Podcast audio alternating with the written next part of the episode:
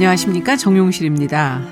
어떤 문제에서 벗어나기 위해서 택한 대안이, 또 뭔가를 더 잘해보려고 했던 노력이 우리를 중독의 늪으로 이끄는 때가 있습니다.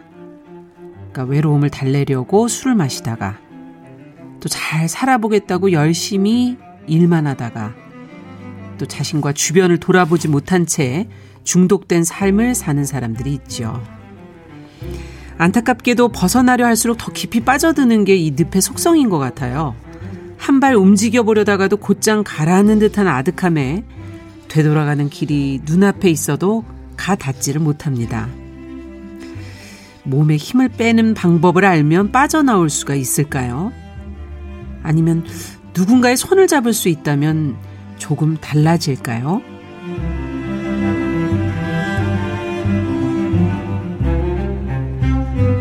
사람의 마음을 들여다보고 길을 찾는 이 뉴스브런치 부설 심리연구소 뉴부심, 2022년 5월 29일 일요일 문을 열어보겠습니다.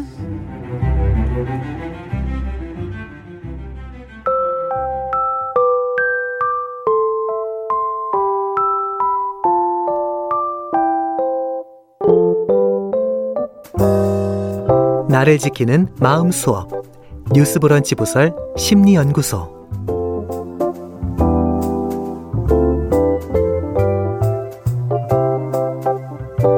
네, 일요일 이 시간 좀 느긋하게 뉴스브런치 부설 심리연구소와 함께 해주시면 좋을 것 같아요. 우리가 살아가면서 느꼈던, 한 주간 느꼈던 많은 감정들, 또 마음들, 책, 영화, 심리학적 해석을 통해서 저희가 같이 들여다보도록 하겠습니다. 자, 오늘도 함께할 세 분 먼저 인사 나눠보겠습니다. 언제나 재미있게 책을 소개해 주시는 남정미 서평가, 어서 오세요. 안녕하세요. 여러분의 사랑에 더 재빠져버린 남정미입니다. 안녕하세요. 네, 에세이 이러다 벼락부자가 될지도 몰라의 저자 지혜랑 작가, 김준영 작가 영화를 맡고 계시죠. 어서 오세요. 네, 안녕하세요. 아우 힘들어. 이게 이름이 여러 개가 됐네요. 호.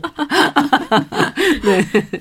자, 그리고 전문가의 시각으로 조언을 해주시는 분이죠. 서울 디지털대 상담심리학부 이재용 교수님, 어서 오세요. 네, 안녕하세요. 네. 자, 오늘 주제가 중독입니다. 중독.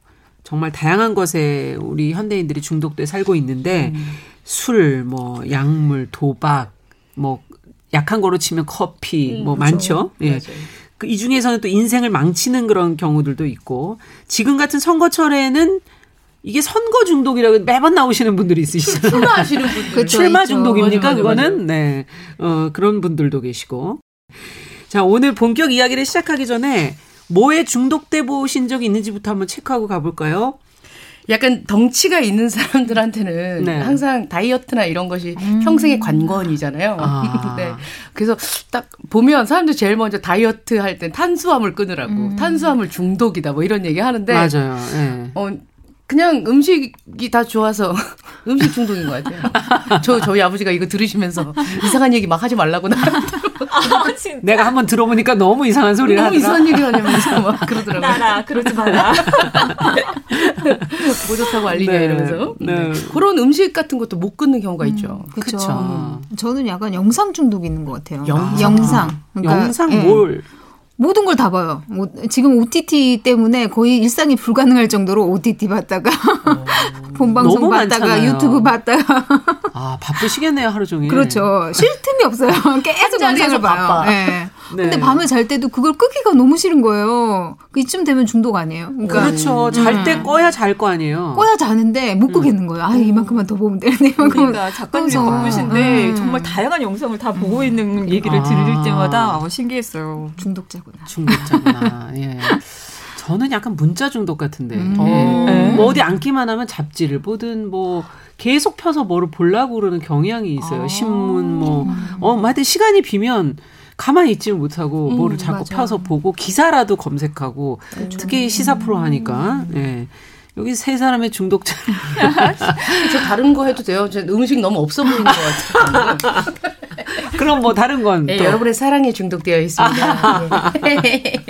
네. 중독이 우리가 말하는 게 맞습니까? 지금 좀 많이 하는 걸 그냥 단순히 중독이라고 지금 표현하고 있는 건 아닐까? 네. 예. 중독의 성향이라고 볼 수 있는데요. 그러니까 저도 이제 중독 얘기하면서 나는 무엇의 중독인가 보면 저는 커피에 제대로 중독이 되었던 것 같아요. 그렇죠. 진짜 고등학교 때부터 공부해야 되잖아요. 그러니까 커피를 진짜 아침, 점심, 저녁, 밥이랑 같이 늘 먹었던 것 같아요. 밥이랑 같이. 밥 먹고 커피 마시고. 네. 그럼 진짜 안 먹으면 머리가 안 돌아갈 것 같고. 그리고 공부랑 상관없이 어느덧 커피를 그냥 꾸준히 드시는 거죠. 그렇죠. 공부를 해보겠다는 의지로. 어느새 중독이 되어버린 거죠. 근데 근데 이제 학위 과정 마치고 아이를 갖고 싶은데 아이가 생기지 않는 거예요. 그래서 이제 여러 가지 진단도 받아보고 하니까 이제 자궁이 차서 그렇다고. 근데 자궁 찬 것에 커피가 한몫한다라는 그 얘기가 있어서 그때부터 끊으셨습니까? 네, 난생 처음으로 끊었는데 진짜 금단 현상이 생기더라고요. 어떻게? 일주일 정도 제정신이 아닌 거예요. 해롱해롱해롱 이거 알아요, 저도. 네, 아침에 커피를 안 마시면 저는. 네. 근데 신기한 게 일주일이 지나니까 머리가 맑아지는 거예요. 도리어. 네.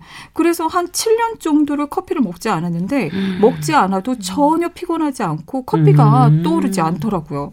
근데 이제 다시 아이를 낳고 육아를 하다 보니 잠을 못 자고 피곤해지잖아요. 네. 그러니까 커피가 생각나고 다시 양이 늘어나더라고요. 지금 다시 이제 커피 중독에 과정했죠. 몇 잔까지 하려요 지금? 아침에 한 잔, 점심 한 잔. 이야, 네.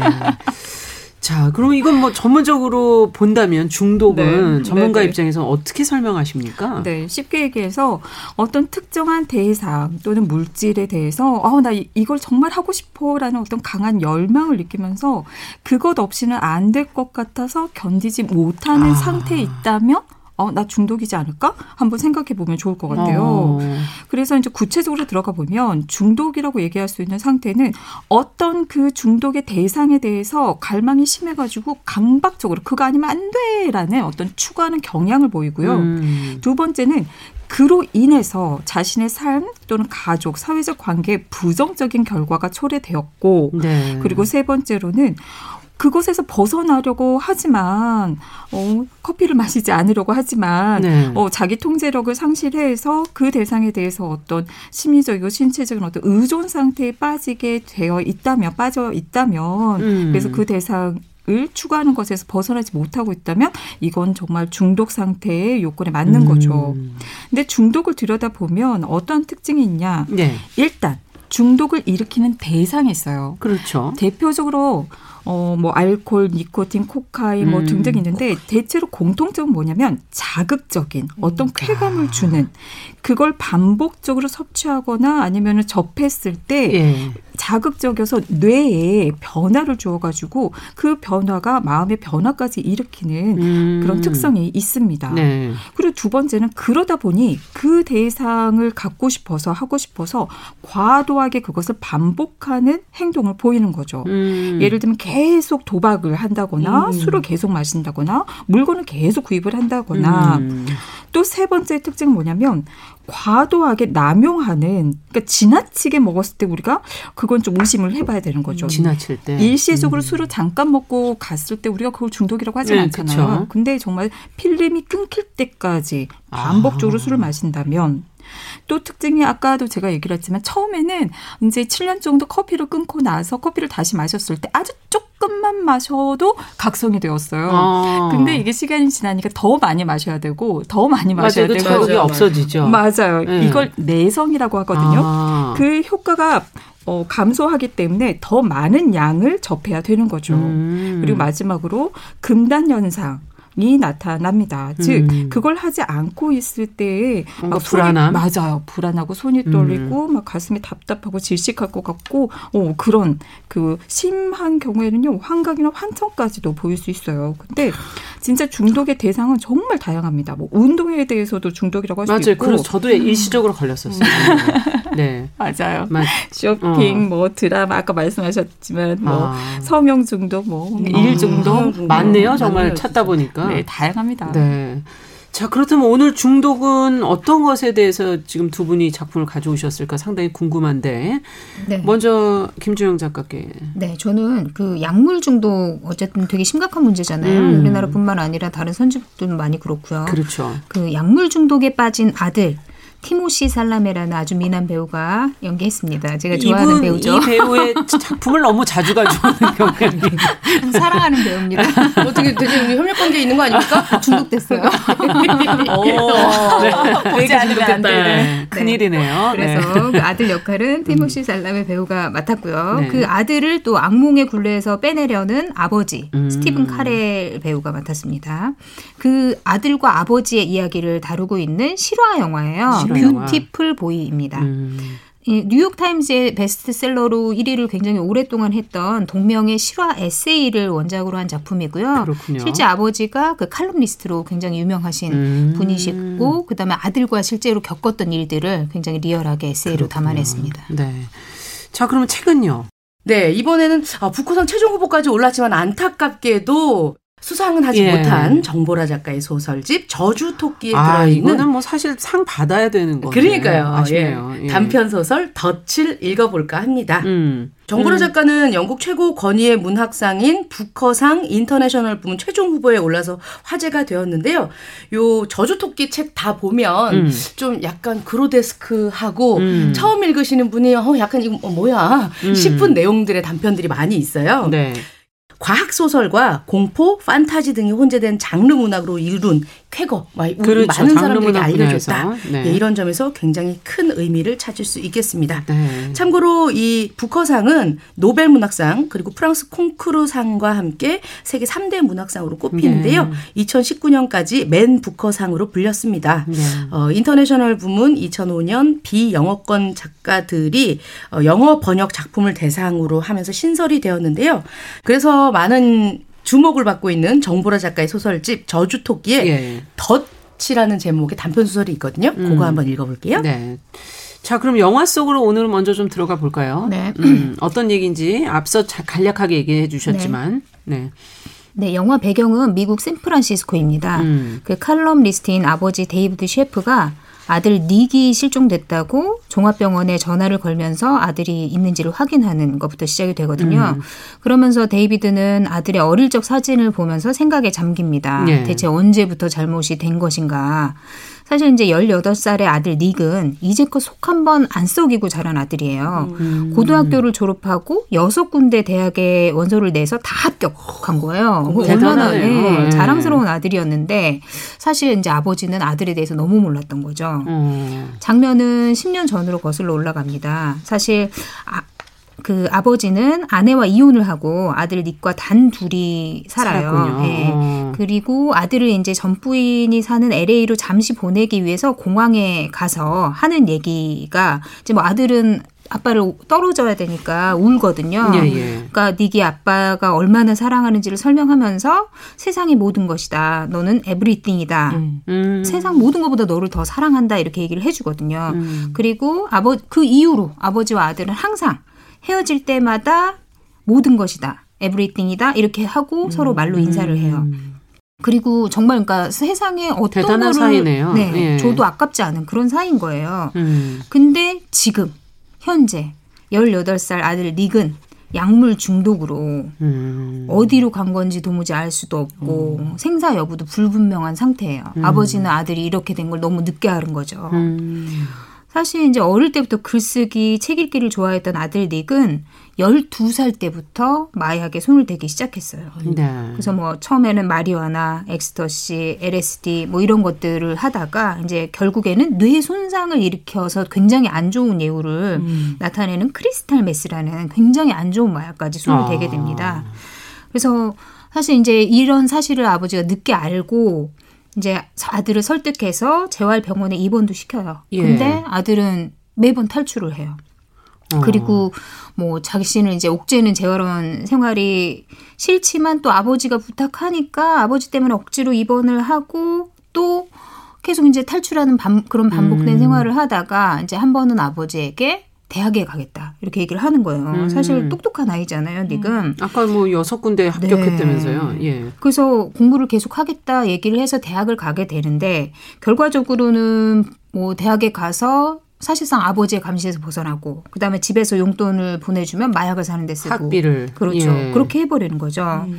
근데 사실 이제 또 닉도 중독에 벗어나려고 노력을 안 하는 건 아니에요. 뭐 운동도 하고 직업도 가졌다가 1년 넘게 약을 끊기도 해요. 그리고 가족들하고 달라는 시간도 보내고. 그런데 그거는 또 잠시뿐이고 다시 또 마약 생각을 하게 되면서 더 깊숙이 빠지게 되는 거예요. 우울한 생각이 들면 뭐 클럽 주위를 배회하다가 그 주변에서 약을 하는 친구들을 만나고 또 한 번은 뭐 옛날 여자친구였던 로렌을 만나게 돼요. 그래서 다시 또 뭐 약을 구해가지고 약을 둘이 같이 하고 뭐 약을 계속 하니까 집에도 갈 수 없고 떠돌이 생활을 합니다. 그러던 중에 너무 약을 많이 해서 그녀가 갑자기 숨을 쉬지 않고 그 이제 패닉 상태에 빠진 거예요. 그래서 심폐소생술을 하고 그렇게 죽음의 문턱까지 간 여자친구를 보고 사실 이제 여자친구는 그런 이제 난리가 나고 나서 부모님이 데려가서 중독 병원에 이제 재활병원에 강제 입원을 하게 되고 닉은 또 그 와중에도 혼자 됐네요. 또 네, 다시 혼자 된 와중에도 가족도 멀리하고 혼자 남아서 또 마약에 의지하고 이렇게 해서 약 없이는 못 살 정도의 상태까지 됩니다. 닉의 상태가 상당히 심각한 건데 이유가 어디 있다고 보세요? 어떻게 왜 이렇게 된 걸까요? 일단 영화에서 이제 묘사하는 그 상황들을 자세히 좀 살펴볼 필요가 있는데요. 사실 닉은 12살 때부터 마약을 시작했어요. 아까 얘기하셨어요. 네. 예. 그리고 그 늘 끊임없이 마약을 하고 싶은 욕구에 시달려요.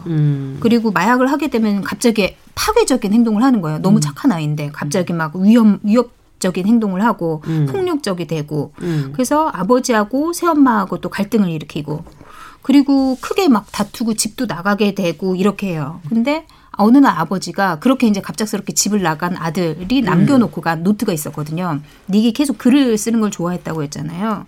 글을 낙서처럼 공책에다가 일기처럼 써놓은 거예요. 내용을 보면 왜 마약을 끊어야 했는지 잘 모르겠다. 약은 흑백이던 내 세상을 컬러로 바꿔주었다. 돌아가기엔 너무 먼 길 같다. 여기선 그 크리스탈 메스를 찾기 어려워 헤로인을 구했다. 내가 할 수 있는 건 그저 앞으로 가는 거고 돌아보지 않는 거다. 이야, 심각하네요. 그렇죠. 이 예. 내용을 보면은 닉은 사실상 왜 약을 끊어야 되는지 모르는데 사랑하는 아버지가 약을 끊어야 된다. 재활병원에 가자 하니까 그냥 가는 거예요. 근데 뭔가 마약을 하는 순간에 뭔가 다른 경험을 했던 거는 확실하네요. 그렇죠. 그러니까 예. 사실 아버지가 아들한테 물은 적이 있어요. 왜 약을 하니? 그러니까 닉이 대답해요. 그냥 긴장감만 풀려고 하는 거야. 한심한 현실의 긴장감. 처음에 한 번 했는데 기분이 너무 좋아서 계속하게 됐다. 이렇게 얘기를 하거든요. 참. 근데 사실상 이제 보면은 닉이 왜 빠졌는지를 LA의 재활병원에서 닉이 한 말을 들어보면 좀 알 수 있어요. 그러니까 뭐 어느 날 병원에서 깨어나서 누군가 네 문제가 뭐냐 이렇게 물어봐서 닉이 마약 중독과 술이라고 대답을 했다고 해요. 그러니까 그 사람이 그건 네가 문제에 대처하는 방식이야. 이렇게 얘기를 한 거예요. 그러니까 사실상 닉은 살펴보면 굉장히 유약한 아이거든요. 내면적으로 감수성도 예민하고 굉장히 긴장도 잘하고 이런 아이인데 어릴 때 엄마랑 아버지가 이혼을 했고 그다음에 엄마랑 오랫동안 떨어져 살게 되잖아요. 그렇죠. 그리고 또 아버지는 새엄마랑 결혼을 해요. 근데 새어머니가 나쁜 사람은 아닌데 좀 강하다 보니까 이제 닉이 뭔가 불편한 이런 것들을 표현하고 쉽게 그러지 못하는 상황인 거죠. 억압이 되는 상황이죠. 그렇죠. 네. 사실 이제 새어머니와 아버지 결혼할 때도 닉은 뭔가 불만스러운 표정을 보이지만 끝끝내 말하지는 않거든요. 그거에 대해서. 그러니까 그렇게 본심을 계속 못 드러내요. 그러다 보니까 뭐 사실 누구한테 상처 주고 싶어하는 아이도 아니고, 그러니까 어느 누구도 상처 주지 않으면서 살 수 있는 방법이. 세상이 아니잖아요. 그렇게 할 수가 없잖아요. 그러다 보니까 자기 안에 계속 고민을 감추고 본심을 감추고 누구한테도 상처 주지 않으려니까 겉으로는 행복한 척, 좋은 척 이렇게 해야 되는 상황이니까.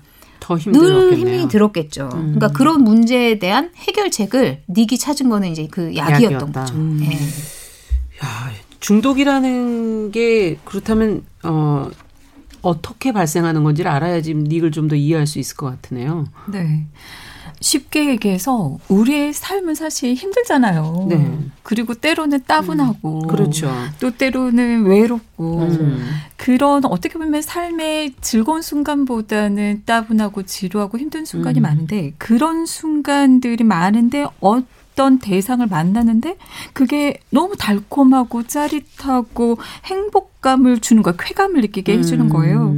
그러면은 이 현실의 따분함이 아닌 아까 굉장히 얘기 잘 표현했던 것처럼 그냥 그 유채색의 그런 세상을 맛보니까 그게 너무 좋은 거죠.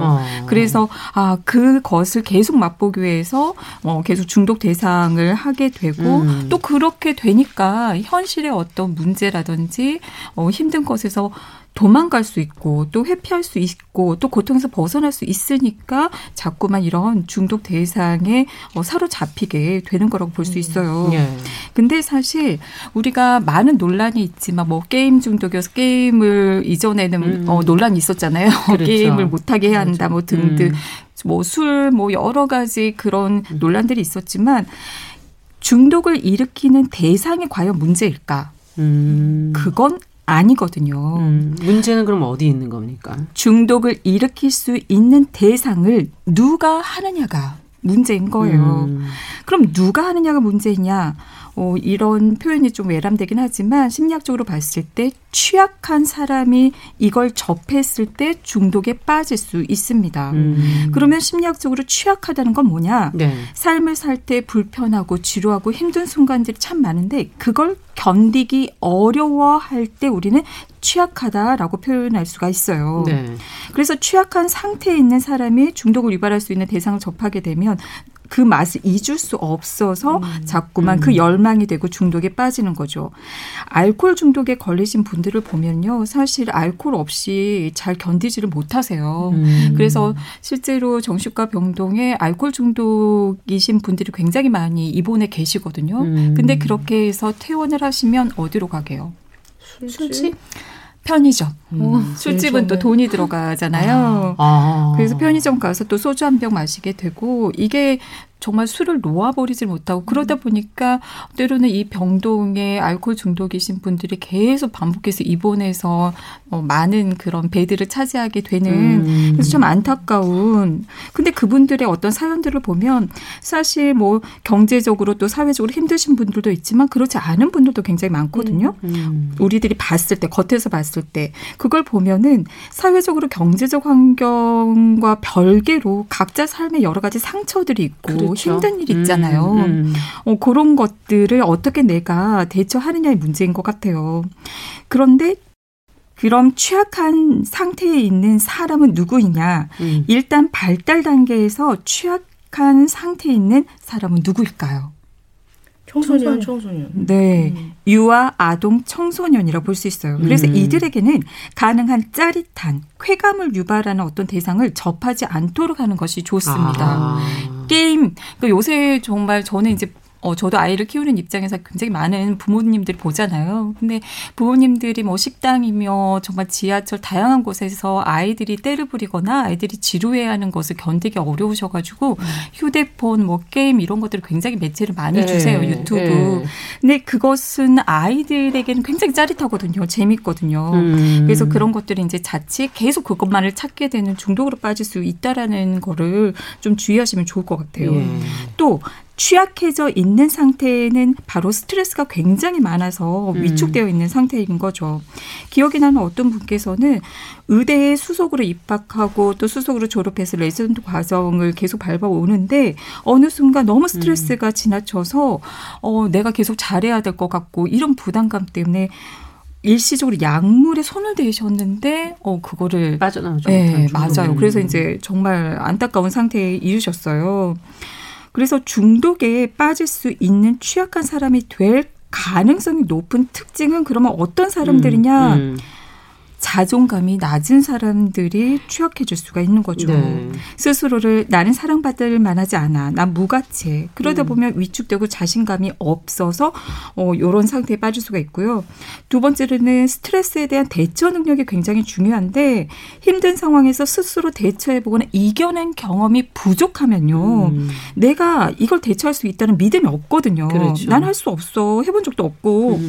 그리고 세 번째로는 미성숙한 사람. 예를 들어서 삶의 고통이라든지 부정적인 측면이 얼마나 많아요. 그렇죠. 우리도 실수를 하고 그걸 잘 인정을 못 하시는 거예요. 받아들이지를 못해서 안 돼. 난 그런 경험 한 적 없어. 나 그런 사람 아니야. 이렇게. 또 마지막으로 말씀드리고 싶은 건 성장 과정에서 상처들이 많게 되면 그 상처에 영향을 받아요. 예를 들어서 양육 과정에서 제대로 사랑받지 못했을 그렇죠. 때 정서적 결핍. 어떻게 보면 이익이 그런 경우라고 할 수 있겠죠. 또는 학대적인 환경 또는 성폭력 경험이라든지 이러면은 양육 과정에서 세상 밖으로 나가서 스트레스를 견디는 힘을 우리가 이거를 힘을 만들어내야 되는 거거든요. 네. 근데 그 힘이 제대로 형성되지 못한 상태에서 중독 대상을 만나게 되면 의존성이 굉장히 커져버리는 거죠. 그리고 우리가 고립되어 있을 때 외로움에 도움을 청할 수 있는 대상이 없어서 중독 대상에 손을 뻗게 돼요. 어떻게 보면 이게 영화에서 보면 이것과 애착관계처럼 그렇죠. 느껴지거든요. 아빠랑 애착을 나누는 게 아니라 이런 약물과 애착을 느끼면서 이 관계를 놓아버리지 못하고 나는 얘를 왜 놓아버려야 될지 놓아버려야 되는지 이해가 안 된다. 그렇죠. 야, 그러면 이제 주인공 닉이 빠져나오는 거로 어떻게 결론이 납니까? 아니면은 그러면 좋겠는데요. 아, 굉장히 예. 현실과 비슷한 상황들이 벌어집니다. 예. 사실 아버지는 아들을 이해하기 위해서 마약을 직접 해보기도 하고 그다음에 뭐 거리에 그 마약 중독자처럼 보이는 아이들에게 가서 물어보기도 해요. 그런데 사실 완전히 이해하기는 힘들죠. 그리고 계속 이제 닉은 마약을 하고 또 재활원을 가고 그런 생활들이 반복되고 그리고 그러다 보니까 이제 아버지도 지치고 사실 이제 마지막에 닉이 재활원이 싫으니까 이제 집에 좀 있게 해달라고 애원을 했을 때 이제 그동안 닉이 부탁하는 거 뭐든지 들어줬던 아버지가 처음으로 단호하게 거절을 해요. 그러면서 이제 소리 죽여서 오열을 하면서 이제 닉의 엄마한테도 전화를 하거든요. 그러면서 그 아이는 우리가 어떻게 해도 죽을 거야. 우리가 뭘 해도 그 애한테 영향이 없어. 라고 얘기를 하거든요. 그러니까 어머니는 또 엄마대로 괴롭겠네요. 이걸 포기할 수가 없는 거죠. 너무 오랫동안 떨어져서 살았던 아들이고. 그러다 보니까 이제 둘이 또 어떻게 말은 그렇게 하지만 절대 포기할 수 없는 게 또 자식 아니겠습니까? 그렇죠. 예, 그래서 또 약물로 고통받는 가족들 모임에 참석을 해요. 근데 이제 거기서 그 한 약물 중독자 아이를 둔 어머니가 말을 하거든요. 이번 주는 정말 힘들었다. 자신의 딸이 일요일에 약물 과용으로 죽었다. 그런데 하던 중에 뭔가 깨달았다. 저는 몇 년 전부터 애도를 하고 있는 거였어요. 그 애가 살아있을 때에도 원래 세상에 없었으니까. 산 사람을 애도하는 삶은 너무도 괴로운 삶이에요. 그래서 한편으론 죽은 게 더 낫기도 해요. 지금은 그 애가 아프지 않길 빌어요. 근데 사실 그런 마음이 진짜 닉과 닉의 그 엄마의 마음일 수도 있어요. 그러니까 그 시간에도 닉은 여전히 마약을 멈추지 못해가지고 온 팔에 이제 마약 주사바늘로 엉망이 되고 그랬음에도 계속 약물을 하거든요. 그리고 마침내는 이제 약물 과용 때문에 의식을 잃고 병원으로 실려갑니다. 그리고 닉의 엄마 아빠에게 의사가 얘기를 해요. 얘가 이렇게까지 약물을 하고도 살아남은 건 정말 기적이다. 정말 이제 닉은 제대로 걸을 수도 없을 정도로 망가졌거든요. 그런 만신창이가 된 닉과 아버지가 병원 벤치에 앉아서 가만히 이렇게 멍하니 있다가 닉이 아버지 품에 안겨서 계속 우는 장면으로 영화는 끝이 납니다. 그러니까 완전히 나올 수도 없고 어떻게 할 수도 없는 그런 상황을 보여주는 거죠. 네. 참 답답하네요. 예, 결론이. 예. 그렇지만 그게 또 현실일 수도 그렇죠. 있고요. 네. 예. 자, 그러면 여기서 음악 한 곡 듣고 저희가 또 책 이야기로 넘어가겠습니다. 존 레논의 Beautiful Boy 듣고 이야기 이어갑니다.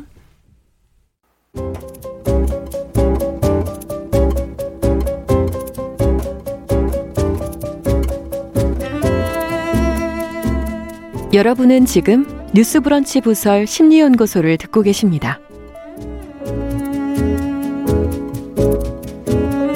네, 뉴스브런치 부설 심리연구소 뉴부심 김준영 작가, 남정미 서평가, 서울디지털대 이재용 교수님 세 분과 함께 중독에 관한 이야기 나누고 있습니다.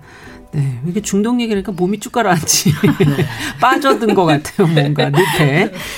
자, 이번에 책 얘기로 좀 넘어가 보겠습니다. 네. 네. 책은 정보라 작가의 덫이라는 소설을 가지고 왔습니다. 이제 며칠 사이로 좀 더워졌고, 이제 이번 주엔 6월이 시작이 되고요. 여름이 오면 또 공포 장르 많이 읽잖아요. 맞아요. 공포 스릴러의 장르를 가지고 왔습니다. 제일 재밌죠, 여름에. 네. 네. 이 책 처음 부분이 우리 그 용실 씨의 톤으로 읽어야 합니다. 아, 그래요? 굉장히 약간 스릴러 정 목소리가 필요하거든요. 아, 그래, 스릴러 정? 네네. 큰일 났네. 첫 번째 문장을 좀 읽어주실까요?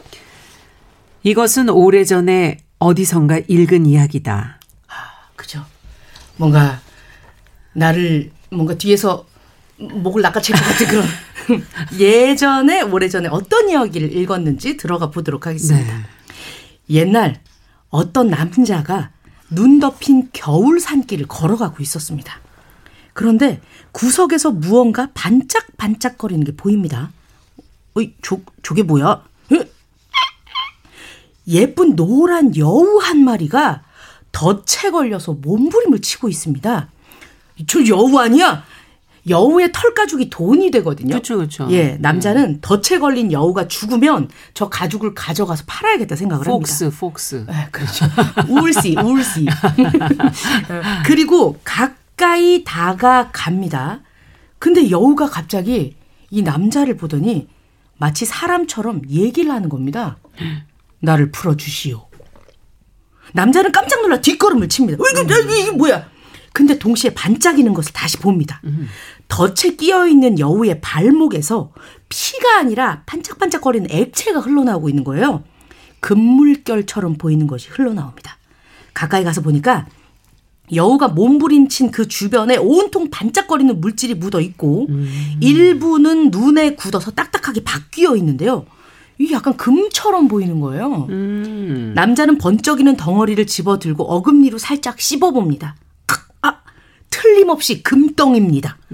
여우가 피 대신 황금을 흘리고 있는 거였어요. 이건 또 뭐예요? 예, 이게 웬 거야? 이러면서 남자는 여우의 주변에 흩어진 번쩍이는 것들을 알뜰살뜰 긁어 모으고 덫에 걸린 여우를 치료해주지 않고 그냥 덫째로 다리가 찍혀있는 째로 이렇게 챙겨서 집으로 가지고 옵니다. 아니, 일단은 빼줘야 되는 거 아닌가? 아, 이 남자 생각하는 거예요. 요거 빼주면 얘가 아물면 더 이상 금을 못 흘리잖아. 이렇게 데리고 가는 거예요. 그리고 며칠 뒤에 남자는 이 여우가 흘린 금을 시장에 가져가서 팔아보는데 진짜 금값을 쳐주는 겁니다. 이제 남자는 일하러 갈 필요가 없습니다. 여우가 피만 흘리면 되니까요. 와. 남자는 여우를 아무도 모르게 헛간 깊숙한 곳에 숨겨둡니다. 덫에 걸린 발목은 그대로 둔 채 물과 먹을 것을 주고 죽지 않게끔만 보살핍니다. 피를 계속 흘릴 수 있는 여건을 만들어주는 거죠. 이제 그는 천천히 여우의 피가 주는 이 금부치의 편안함에 중독되기 시작합니다. 남자는 절대 여우를 치료하지 않습니다. 가끔씩 여우의 발목에 있는 상처가 아물려고 하면 덫을 막 흔들고 뾰족한 것을 막 상처로 쑤셔서 낫지 않게 만들어요. 여우는 그때마다 원망스러운 듯 남자를 쳐다보며 캥캥거리고 신음합니다. 아니, 여우 너무 불쌍한 거 아니에요, 이거? 아, 그죠? 근데 얘가 이제 더 이상 말을 하지 않아요. 그때 딱 한번 풀어달란 말만 하고 그 외에 말을 하지 않고 얘가 이제 찔리고 하는 거 그때부터는 그냥 가만히 그 남자를 쳐다보기만 합니다.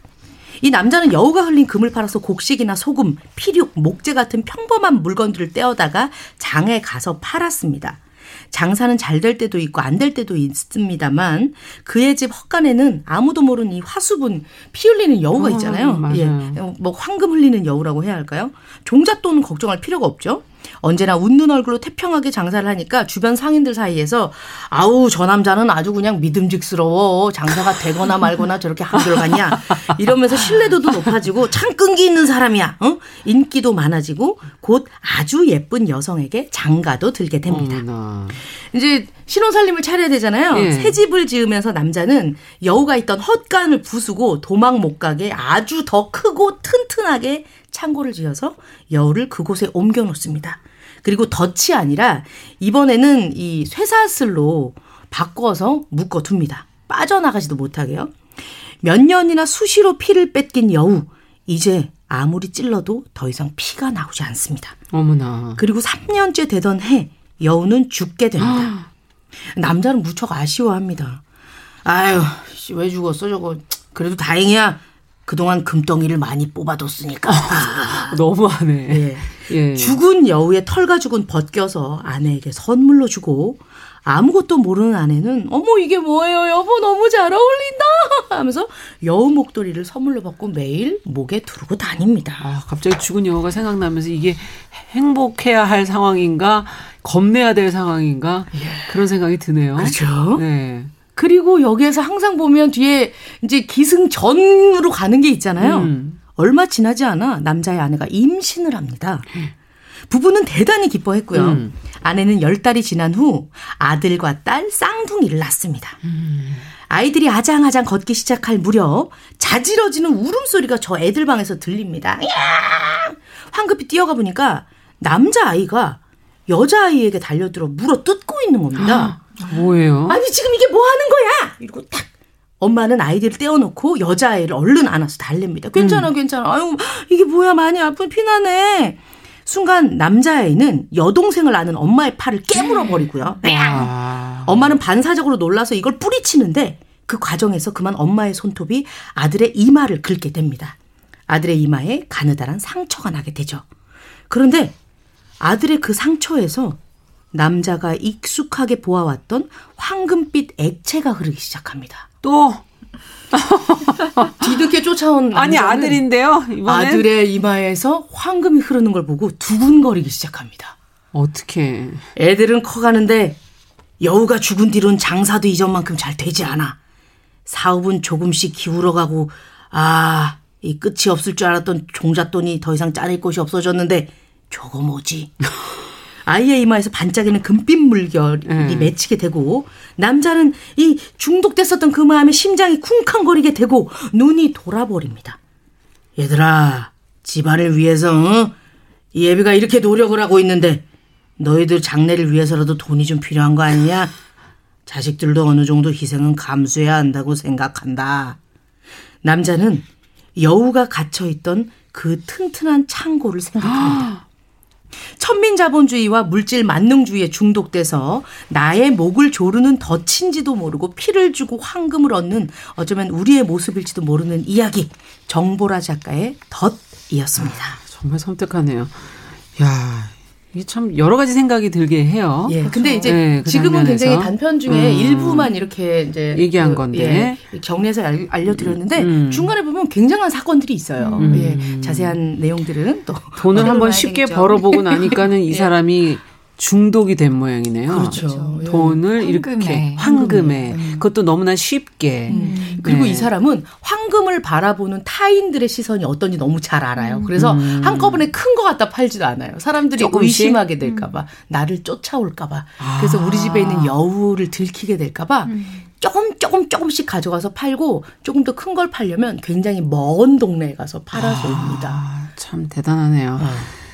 다른 존재를 이렇게 해코지를 해서 그걸 이용해서 내 이익이나 편안함을 추구하려는 그렇죠. 참. 그게 계속 되다 보니까 이제 자기의 혈육까지도 어쨌든 모든 인간성을 상실하게 되는 그 과정을 어쨌든 적나라하게 보여주는 거죠. 네. 부인 이마에서도 피가 나면 아니 황금이 나면 무섭네 무서워 정말. 네. 야, 이게 어떻게 생각하세요 남정미 씨는? 아니 저는 이걸 보고 일종의 이것이 남의 존재를 다치게 해서 나의 이익이나 편함을 유지하는 거라고 했잖아요.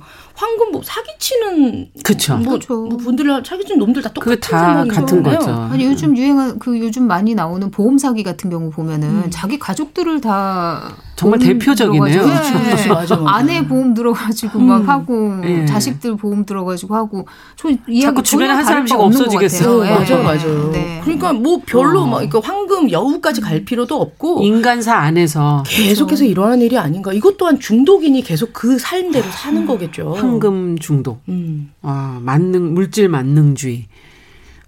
이 교수님 이것도 정말 중독이라고 할 수 있는. 아, 그럼요. 우리 황금의 돈에 중독되었다고 볼 수 있죠.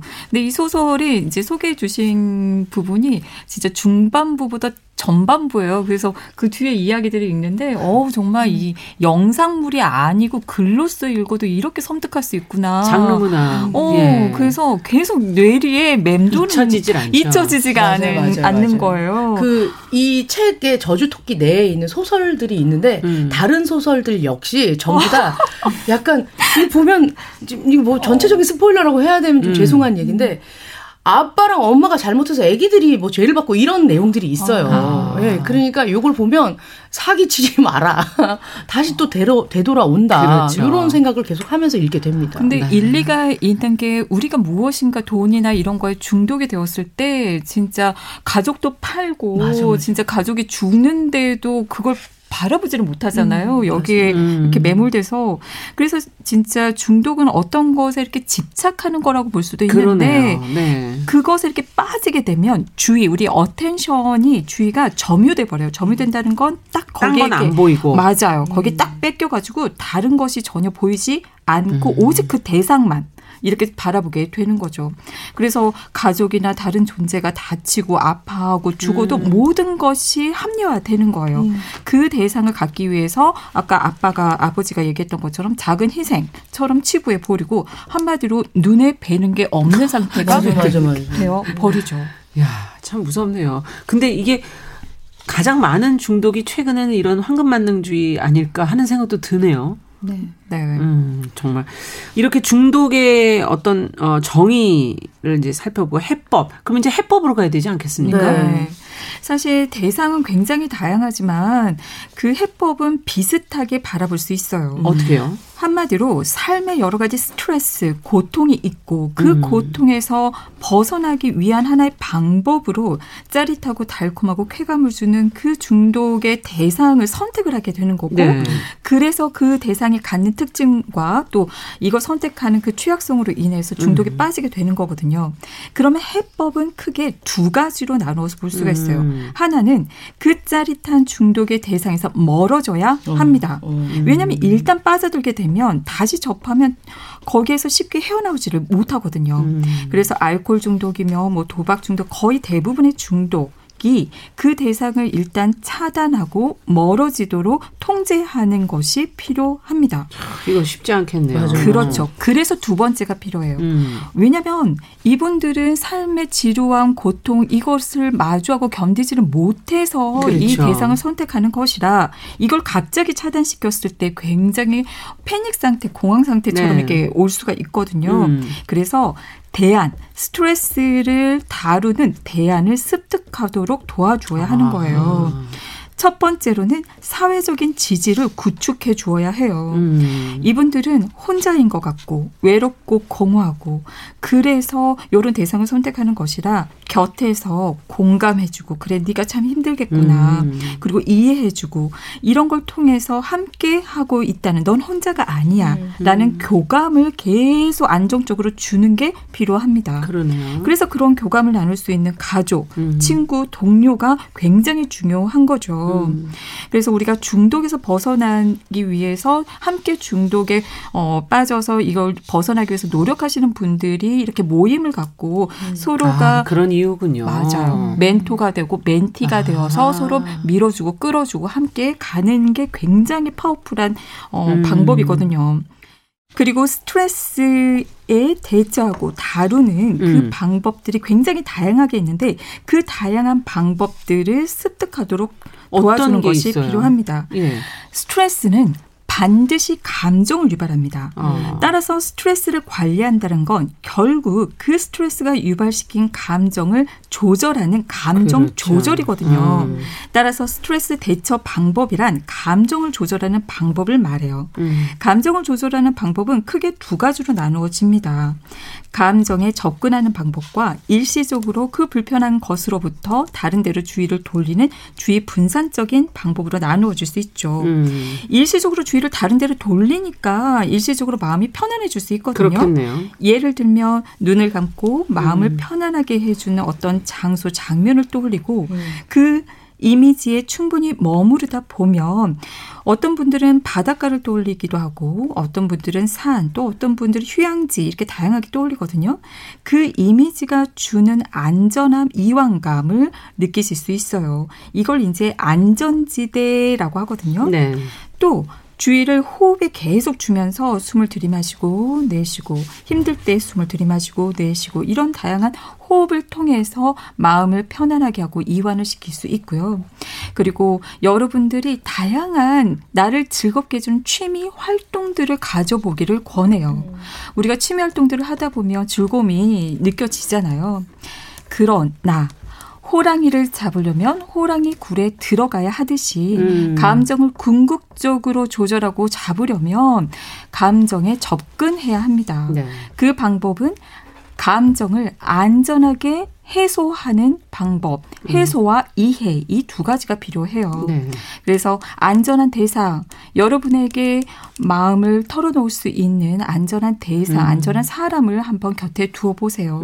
그분들에게 내가 그만큼 고통스럽다, 힘들다, 나 그리고 너무 여기에서 벗어나고 싶다. 이런 마음을 충분히 표현하면서 해소시켜 보세요. 그리고 다양한 안전한 방식들이 있거든요. 춤, 노래, 그림, 뭐 운동 이런 다양한 방식들을 통해서 내 내면에 쌓여있는 고통에 집중하면서 그것을 밖으로 꺼내는 네. 우리가 살풀이춤 있잖아요. 그리고 뭐 노래도 다양한 네. 여러 가지 노래를 통해서도 해소할 수 있고 그런데 또 결국에는 중독을 일으키는 것은 내 생각, 내 마음, 내 믿음이기도 해요. 도움이 되지 않는 그 믿음들을 찾아보는 게 필요합니다. 어떤 분들은 술을 마셔야 스트레스를 풀 수 있어. 술 없이는 안 돼. 이런 고정관념이군요. 맞아요. 그런 생각들을 가지고 있다면 그런 생각들을 찾아서 아니야. 술은 절대로 도움이 되지 않아. 술로는 절대 문제를 해결할 수 없어. 차라리 맨정신으로 곁에 그 사람과 대화를 통해서 풀어보자. 이런 식의 대안적인 생각을 찾아서 되뇌이며 바꾸어보는 그런 과정이 또 필요합니다. 전반적으로 중독을 치료하는 과정을 이렇게 들여다보면요. 처음에는 문제를 굉장히 가볍게 생각하세요. 그리고 아, 별 문제 없어 라고 부정을 하세요. 근데 그 마음을 들여다보면 창피하기 때문이에요. 그렇죠. 그래서 곁에서 중독을 인정하고 도움받는 것에 대해서 지지해주고 찬사를 보내주고 칭찬을 해주는 게 굉장히 도움이 됩니다. 그렇군요. 그리고 두 번째는 근데 굳이 내가 치료를 받아야 돼? 망설이게 되거든요. 근데 아까 영화에서도 닉은 왜 중독이 필요한지를 그러니까 중독에 치료하는 과정이 왜 필요한지를 모르잖아요. 네. 그래서 함께 중독으로 인해서 어떤 것이 좋았고 어떤 것에 문제가 있는지 실제적인 문제를 하나씩 구체적으로 조목조목 적어보는 것이 이런 결심을 하는데 도움이 됩니다. 네. 그래서 실행에 옮기게 되면 바로 방금 말씀드렸던 것처럼 중독 대상과의 단절 그리고 통제와 함께 곁에서 가족의 심리적인 지지와 관심 그리고 대안적인 스트레스 푸는 다양한 방법들을 통해서 재발하더라도 거기에 대비할 수 있고 중독에서 벗어나는 그래서 자유로움을 맛보게 되거든요. 우리가 어떻게 보면 무엇인가에 속박되어 있는 거잖아요. 그렇죠. 붙들고 있는 거죠. 맞아요. 그것에 벗어났을 때 얼마나 자유롭고 행복한지를 맛볼 수 있을 것입니다. 네. 자, 오늘 이제 해법까지 저희가 듣고 나니까 쉽진 않지만 한번 마주해 봐야겠다 하는 그런 생각이 들고요. 앞으로도 더 이런 문제로부터 벗어날 수 있게 되기를 기대를 해보겠습니다. 뉴스브런치 부설 심리연구소 어느덧 문 닫을 시간이 됐어요. 뉴부심 오늘은 영화 뷰티풀 보이 정보라 작가의 단편소설 덫 두 작품을 통해서 중독이 무엇인지 얼마나 무서운지 어떻게 빠져나와야 될지 같이 고민해봤습니다. 남정미 서평가 김준영 작가 서울디지털대학교 이재용 교수님 세 분 말씀 잘 들었습니다. 감사합니다. 네, 고맙습니다. 감사합니다. 자, 뉴스브런치 부설 심리연구소 일요일 11시 5분 잊지 마시고요. 평일에는 정용실의 뉴스브런치와 함께해 주시기 바랍니다. 오늘 여기서 인사드리겠습니다. 안녕히 계십시오.